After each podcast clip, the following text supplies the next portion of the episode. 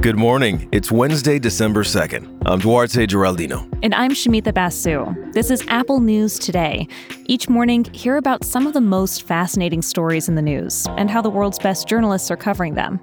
Before we jump into our main stories today, first, a few updates from a busy day yesterday at the Justice Department. U.S. Attorney General William Barr says there is no evidence of widespread voter fraud despite President Trump's continued and baseless challenge of the election results. Barr gave an interview to the AP yesterday, and up until then, he'd been absent from public view. In other news, newly unsealed documents show that federal investigators are looking into possible bribes in exchange for presidential pardons. To be clear, there's a lot we don't know about this investigation, including who was involved or if the president knew about the alleged bribes. We'll continue to follow this story as it develops.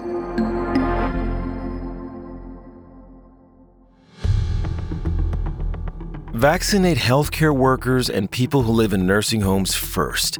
That's what a key COVID 19 advisory panel in the U.S. recommends. It met yesterday, and distribution could start soon as long as U.S. regulators approve the vaccine. Meanwhile, the United Kingdom just approved the Pfizer BioNTech vaccine. That makes the UK the first Western country to give emergency authorization for a vaccine.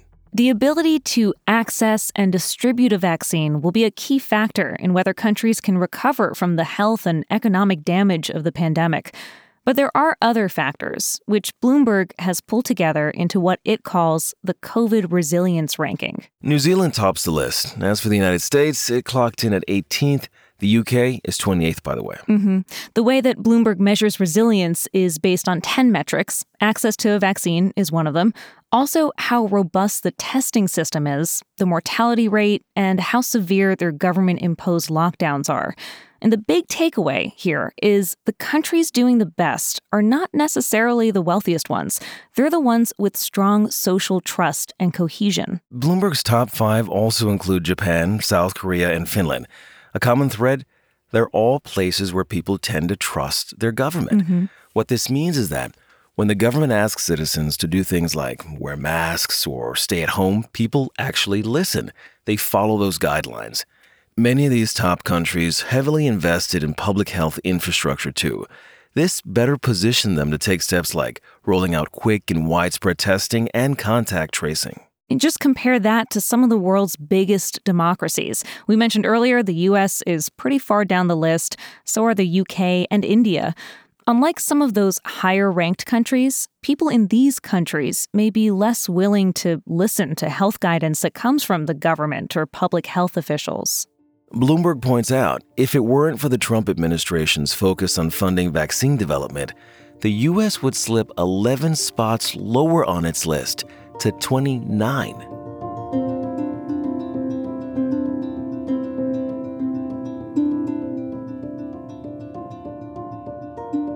Do you know a kid who's been struggling since the pandemic started?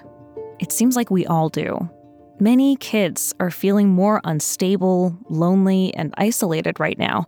And according to ongoing research, these experiences could stay with them for life and affect their mental health for years to come. Lisa Miller writes about this for The Cut at New York Magazine. You can also listen to this article, by the way. It's available as a narrated story in the audio tab of the Apple News app. Now, she spoke with a neuroscientist at the University of Oregon. His name is Philip Fisher. He's been surveying parents to track how their families are coping with lockdowns and disrupted schooling. Yeah, and Fisher describes it this way there's this idea at the heart of parenting psychology called serve and return. Your baby cries, that's the serve.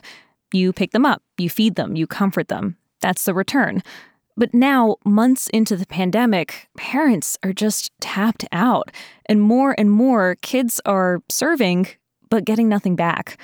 One Arizona parent told Fisher, I'm exhausted. It's hard to get out of bed every day and go to work. I want to yell at my son all the time, and it's not his fault. People have managed to raise kids in spite of all kinds of disasters and tragedies, storms, and wars. Miller writes, It's hard to compare parenting through today's pandemic to other periods in history, but there's one through line. If parents are stressed out, their children will feel it. Mm-hmm. One paper from Harvard found a strong correlation between parents' mental health and their children's mental health during the pandemic.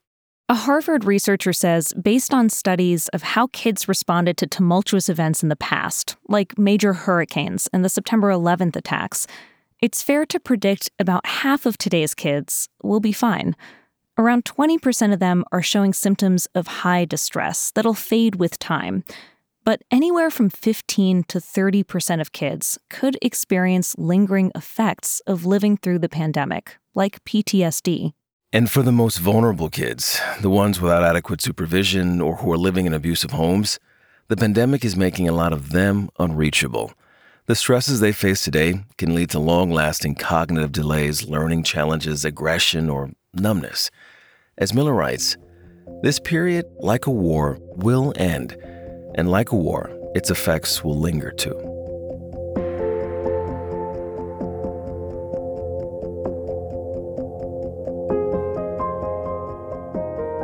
A company called DeepMind was already famous for creating the artificial intelligence program that beat human grandmasters in games like chess and Go. But now, this research lab is doing more than mastering puzzles. It's tackling a scientific mystery that's eluded researchers for more than half a century. This story is all about proteins, which are the core building blocks of life. Proteins can fold themselves into complex three dimensional shapes. The Guardian calls it a form of molecular origami. I love their characterization. now, a protein shape determines its function. So, understanding how a protein folds lets us begin to understand what it does.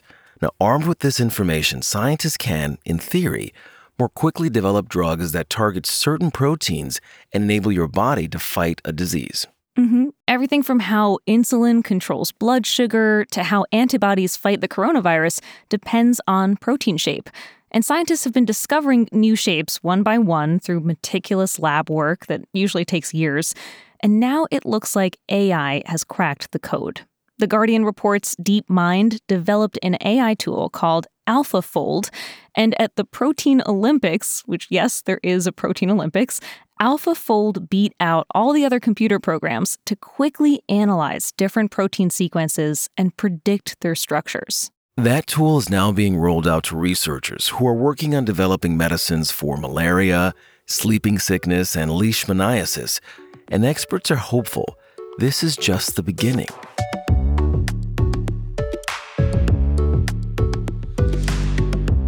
Let me tell you what there is to do in Tulsa, Oklahoma. There's the Gilcrease Museum, the city's most historic cultural institution, the Woody Guthrie Center, the singer songwriter was an Oklahoma native, and if it's a nice sunny day, maybe you just want to take a walk through Woodward Park. If this all sounds like stuff you want to do, well, the city of Tulsa might just pay you $10,000 to move there. Tulsa is one of a growing number of American cities enticing people with all sorts of benefits to get them to relocate there. Other places have tried stuff like this before to help drive economic growth. But now, Fox Business reports on how there's a new pandemic twist. With so many more people in the U.S. working remotely, more people can move and still keep their careers.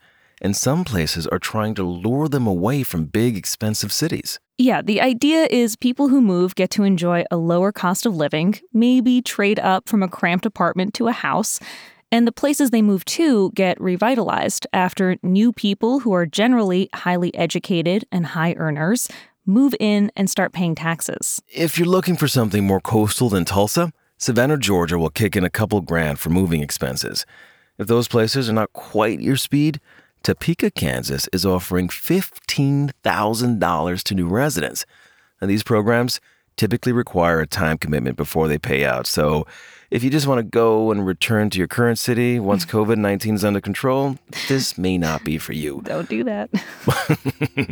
but the offers are attracting a lot of folks. According to Fox, some programs are so popular, they had to stop taking applications because they're just too full.